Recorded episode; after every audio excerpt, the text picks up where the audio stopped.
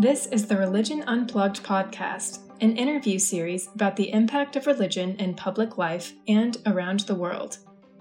Parker Green is the co founder with his wife Jessie Green of Saturate OC, a Jesus movement in Southern California. In July, Saturate OC made headlines for hosting revivals on Huntington Beach. They baptized thousands in the ocean and sang worship songs right as Governor Gavin Newsom banned singing in places of worship in an effort to prevent the spread of COVID 19. Sean Feucht, a popular worship leader who's now touring the country holding large gatherings, helped lead worship at one of Saturate OC's early gatherings. Since October 2nd, there's been nearly 16,000 deaths by COVID 19 in California and 824,000 cases. Parker spoke to me about what this new Jesus movement is, getting his first misdemeanor, and why he thinks American Christianity won't survive the pandemic.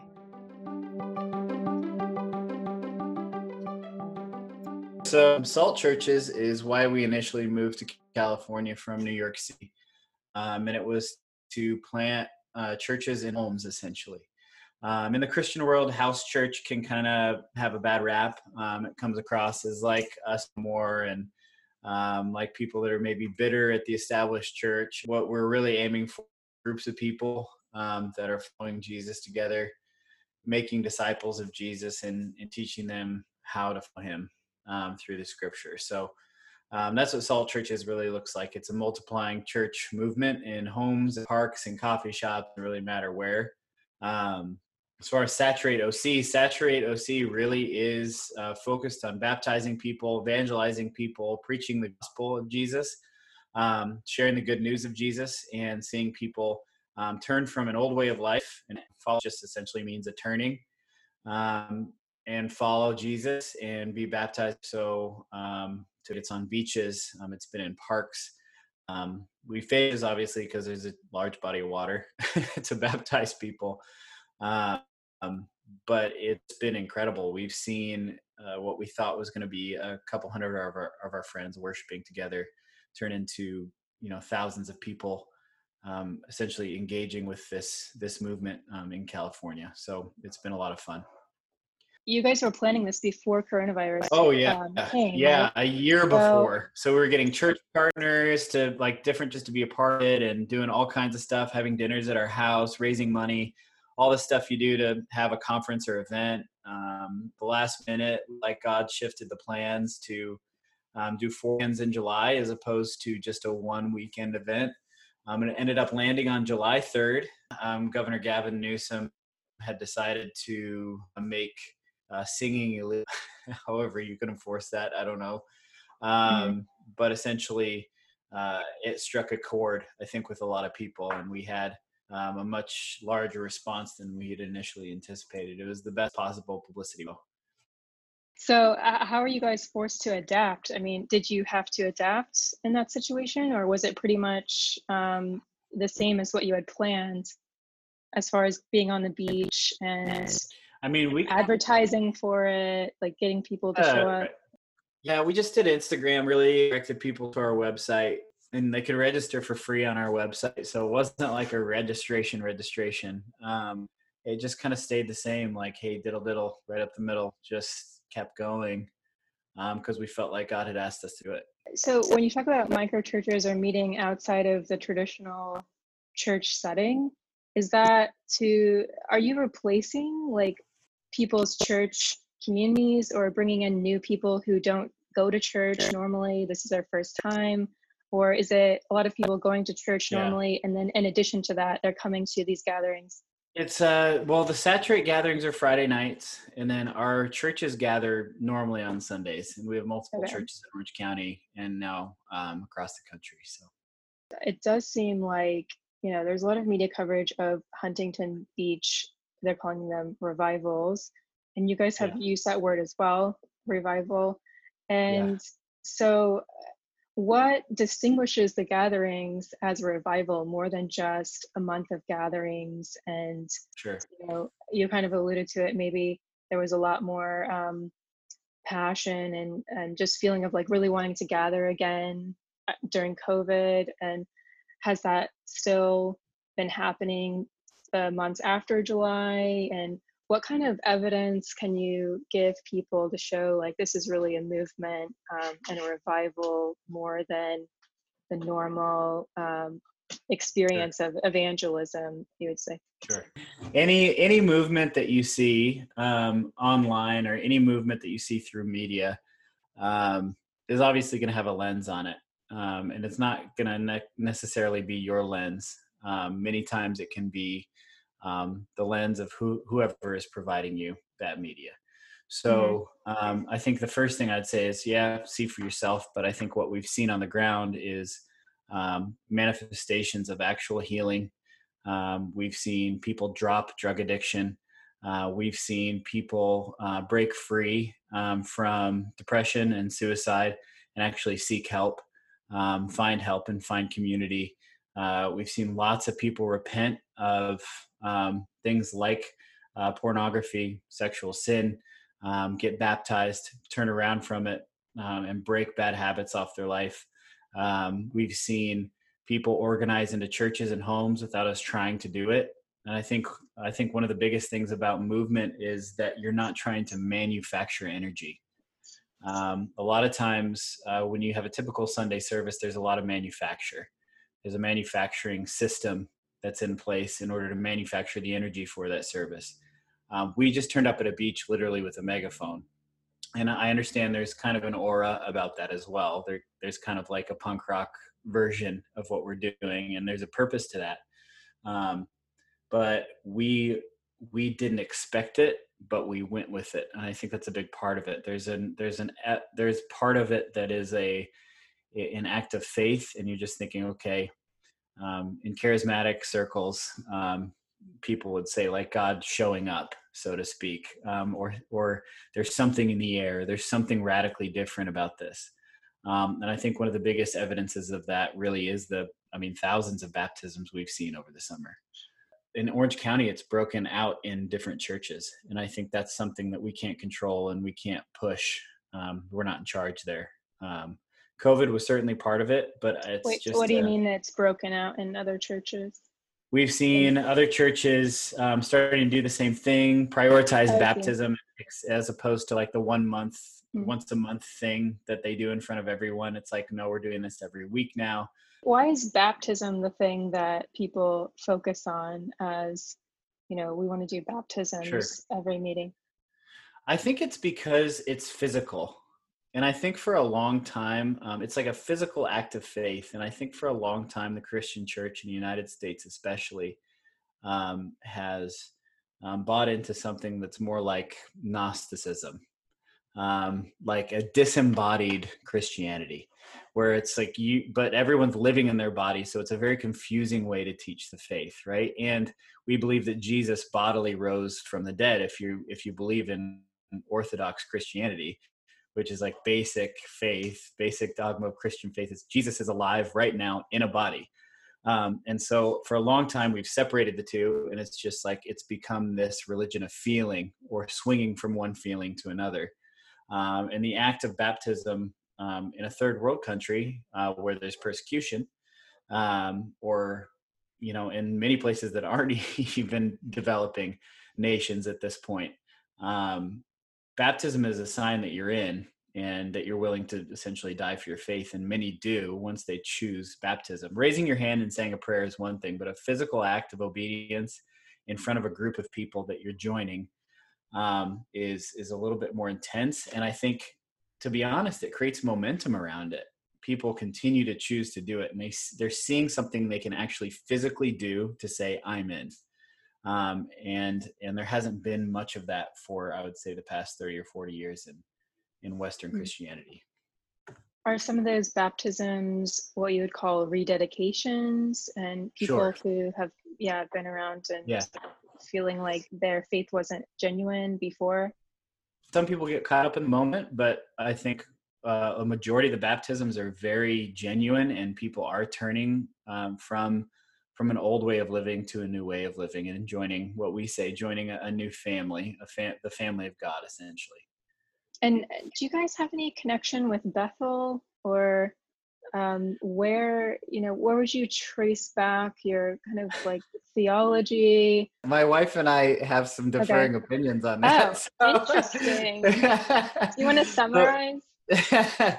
Well i would say my wife is certainly certainly leans more charismatic than i do as okay. far as um, sects of christianity um, I and you guys are like, co-founders both of Saturate OC. Yeah, Saturate and Salt. So we run both okay. together.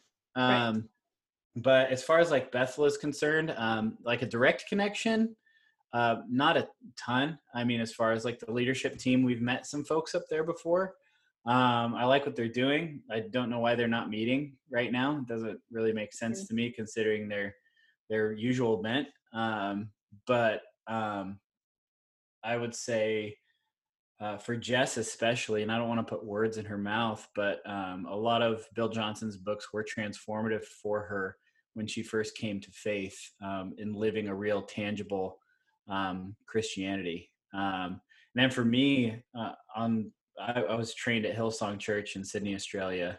Um, I was a, uh, doing youth out there for three years. From I don't know, it's more than ten years ago now um, and then mostly did youth ministry stuff um, in pretty run of the mill mega church style um, systems. Um, and my my theology really started to break away from that when I started to read Dallas Willard, read some Francis Chan, and I would say I'm more of a reformed charismatic, but okay. um, full of the Holy Spirit. We speak in tongues. We believe in divine healing. We believe that uh, miracles absolutely still take place, but we'd shy away from the prosperity gospel and a lot of the stuff that's gotten mixed in with um, just the straight up gospel of Jesus. So, what are the some of the stories of healing that you mentioned that have happened this summer?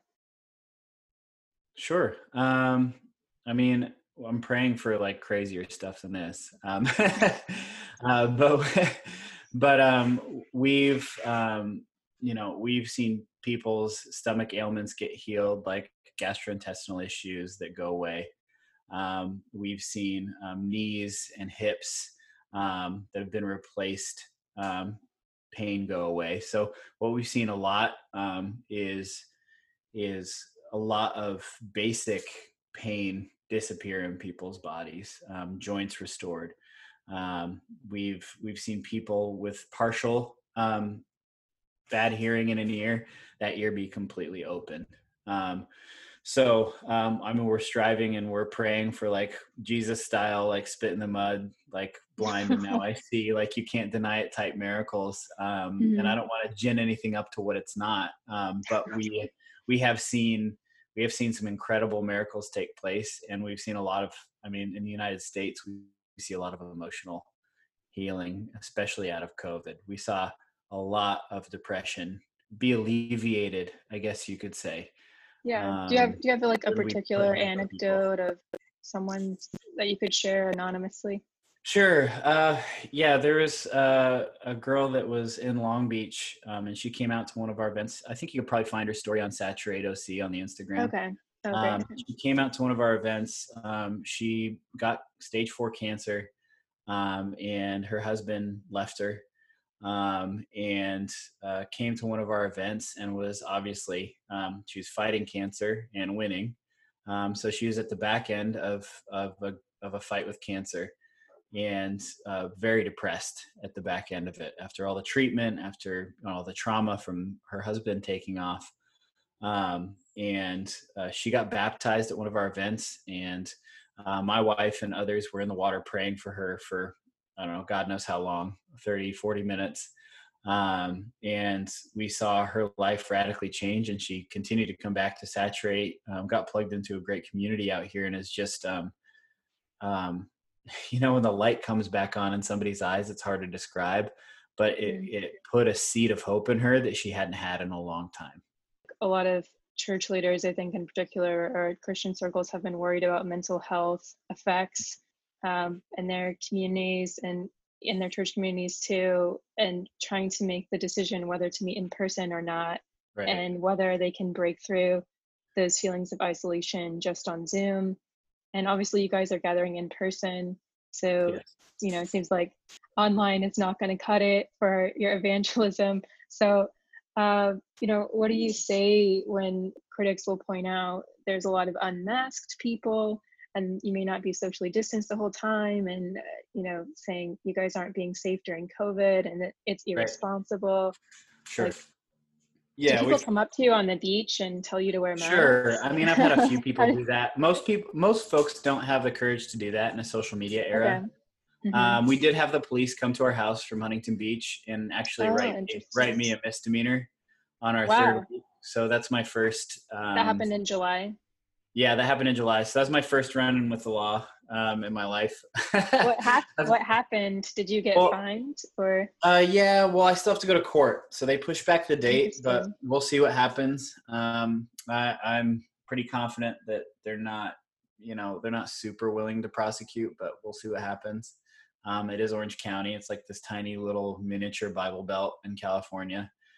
I would say there's multiple fronts you can attack this from, right? Where it's like is there a political bent? Eh, are we going to go political with it? Because it's, to be blunt, I mean, Democrats wear masks and Republicans don't.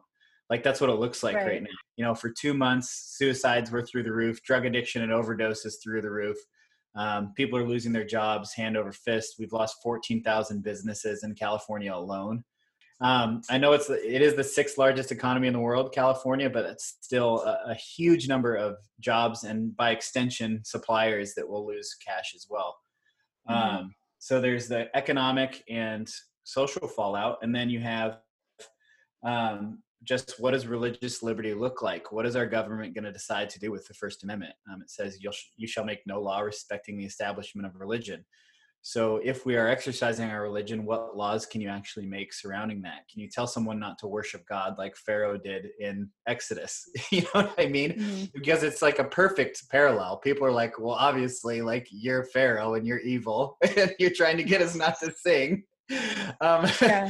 so, and and in Newport Beach, it was like like the police officers were taking pictures for themselves yeah. Like so Newport is like was a totally different experience. They're like, yeah, this is great. There was like the mayor was going to come down. there were a couple city council members down there. Oh, interesting. Um, because it's the, that's their political base. I mean, okay, so Newport so, is more Republican. Yeah. um, so so I would say like, um, I would say from a religious liberty standpoint, for me, it's far scarier for um, me and for my kids and their kids for religious re- liberty and for there to be precedent to restrict religious liberty um, for um, a virus that's got a less than 1% mortality rate in California. You know, I mean, it's not like they're going to defeat the church, but it, it is it is certainly nice to be able to worship in public um, um without being persecuted for it. So, do you see these gatherings as kind of a political act or a political statement, even if I don't, but I don't think that can be helped. Yeah, exactly. You know what I mean? Like uh, everything yeah. is so polarized, and because the way people consume media and the way that they see what they see on Instagram or Facebook, um, and like you're just drinking from a sewage pipe all day long of the things that you want to hear, um, that that you can't really do anything without somebody taking some kind of political stand or taking away from what you're doing that you're doing something political. Um, we actually lost numbers at our events when we when we pulled away from the political aspect of it where we're like we don't care if you wear a mask or not. Oh, this is about the gospel. this is about preaching jesus. This is about the message of jesus christ. It's like without us this is going to keep going. Mask or no mask. We took a position that was a more apolitical Okay. Um, like trying and, to be nonpartisan. Yeah, and the fact that you even have to say that about what we believe as Christians is is the dangerous precedent. I think where it's like no, like when when people tried to corner Jesus into being political, many times he would say, "No, it's not left or right; it's my side." You know what I mean? And I, I believe one political party over the other certainly represents my values and biblical values more than the other, but that's not the point of the gospel. we should yeah. vote and we should be good citizens and we should enter government and we should enter business and we should bring our values to the table um, but um, preaching the gospel is overrides culture and should impact culture um, from a place where it still has a prophetic prophetic out, outside voice So, what about all of the civil unrest and the Black Lives Matter protests? Have your events touched on that um, and tried to, you know, because obviously I see your events uniting a lot of different people. Um, sure. And then in the background, there's definitely a lot of protests happening where people are feeling very divided in general um, in the country. So, do you guys talk about that? I haven't seen anything explicitly um, in any of the messages that you guys talk about. Um, but no, no, and I think part of that is because uh, you know there aren't as many people saying you need to talk about this, and when those voices do come in, they're not necessarily people we listen to anyway. For us, um, the gospel is the solution to all of it. Um, and I think people have far more in common than they think they do. And I think a lot of the civil unrest is coming from um, uh, political divide that's intentional. It's like, well, tell me what the policy is. Tell me what we're supposed to do. Tell me how we're supposed to win. Tell me what we're supposed to do here. Um, and tell me if you're going to tell me one life matters, you have to tell me all matters. It's the same argument I've heard for years as a conservative Christian, where it's like, well, you can't believe in the death penalty if you're against abortion. And I'm like, well, you can't believe in Black Lives Matter if you don't believe in all of them.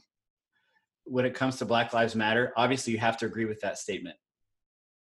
Um, and and but do I agree with the organization? Absolutely not. And what they're doing? Absolutely not. They're dividing people. Race relations are far worse. There's no peace um, between races. We have to unite people around Christ and around the gospel and around His blood and what He's done. So, are you pretty hopeful then about American Christianity? Uh, um, not as it is. No, no, I, it won't survive. Really? What What do you mean by that? Because people it sur- well, it won't survive. It won't survive the idea of COVID. 1.5 million people died this year of tuberculosis in the world.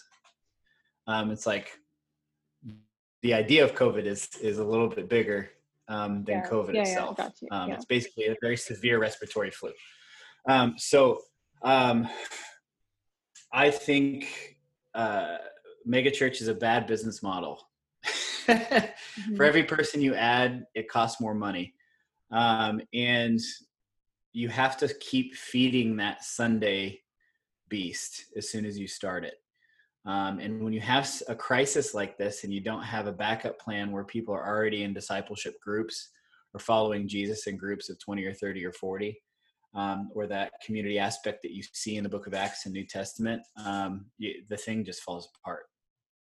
So I think if they haven't seen it yet, they will see it. Um, but I think the American church will have to evolve, or um, as we like to say, be resurrected in a new mm-hmm. form. um, otherwise, we won't reach Gen Z and millennials at all. Okay, and so any parting advice for these Christian leaders who are trying to figure out, like everyone else, how to reach Gen Z? yeah, I'm trying to figure it out too, but um, I, I would say get in the Gospels and don't leave for a while and just get back to the salt of it. Like, what's the basic principle of Jesus and what does he actually want? What was Jesus trying to start? And start that in your own life so you can start it in the lives of others. I think that's the basic idea. And not just online. um, I think it is bad advice to try and run church online and i think i think it shows us uh, that the emperor has no clothes if we continue to, to think that um, our belief system and what we believe about jesus and who he was will work um, with an online performance then we've missed the point. Well thanks so much.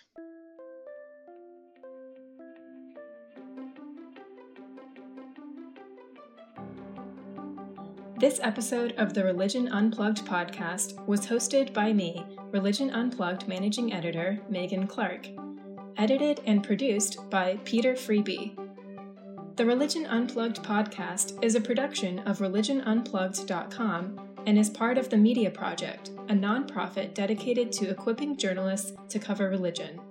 To read our award winning global religion news coverage, or to find out more about Religion Unplugged or the Media Project, Visit religionunplugged.com or follow us on Twitter at ReligionMag.